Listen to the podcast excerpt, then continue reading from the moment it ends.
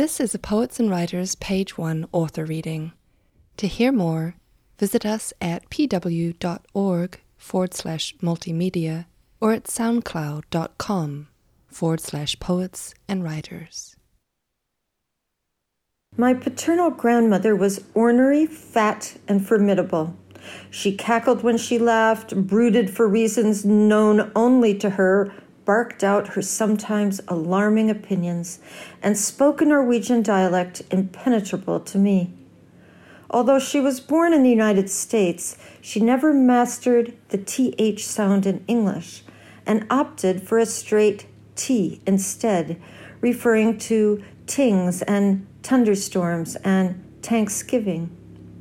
When I was a child, her hair was thick and white, and when loose, it fell almost to her waist. Before I knew her, it had been auburn. It thinned over the years, but I remember my awe when I saw it down. That happened only at night, after she had unpinned her bun in front of the hazy mirror in the tiny, musty, mildewed bedroom of the farmhouse where she lived with my grandfather, who had his own even smaller room under the eaves just up the narrow wooden steps on a floor we were rarely allowed to visit. Once her hair had fallen and her nightgown was on, my grandmother took out her teeth and put them in a glass by the bed, an act that fascinated me and my sister Liv because we had no body parts that could be removed at night and replaced in the morning. The extractable teeth, however, were only one piece of an altogether marvelous, if sometimes intimidating, being.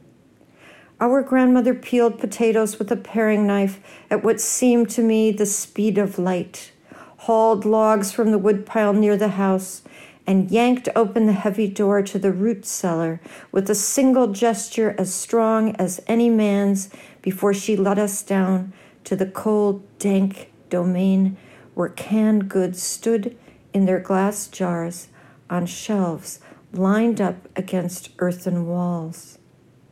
It was a place that smelled of the grave, a thought that may or may not have occurred to me then, but the excursion was always accompanied by a whiff of threat, by the fantasy that I would be left below with the jars and the snakes and the ghosts in blackness. She was the only grown up we knew who enjoyed telling poop jokes. She rocked with laughter over our plop plop funnies as if she were a child herself and when she was in a good mood, she told us stories from the long lost days of her own childhood how she had learned to turn handsprings and cartwheels and walk on a wire, and how she and her brothers hoisted sails on their sleds and were blown hard and fast across the frozen lake near the farm where she grew up. Before we went visiting, a word that signaled we were about to hop in the old Ford and call on various neighbors, Grandma put on her straw hat with the flowers on it that hung on a hook inside the front door and grabbed her black handbag with the gold clasp that had her little coin purse inside it, and we were off. My grandmother died when she was 98. She has been a ghost in my life for some time, but she has been returning lately in a mental image.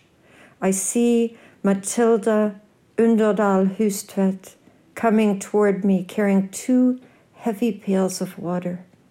Behind her is the rusted hand pump that still stands on the property, and behind the pump are the stones which were once the foundation of the old barn that had been torn down long before I was born. It is summer. I see my grandmother's cotton house dress buttoned up the front. I see her low breasts, wide body, and thick legs. I see the loose flesh under her arms jiggle as she walks straight armed with the enameled metal buckets. And I see her fierce, red rimmed, sunken eyes behind her glasses. I feel the heat of the sun and the hot wind that blows across the undulating flats of rural Minnesota. I see an immense sky and the broad, blank horizon interrupted by copses of trees.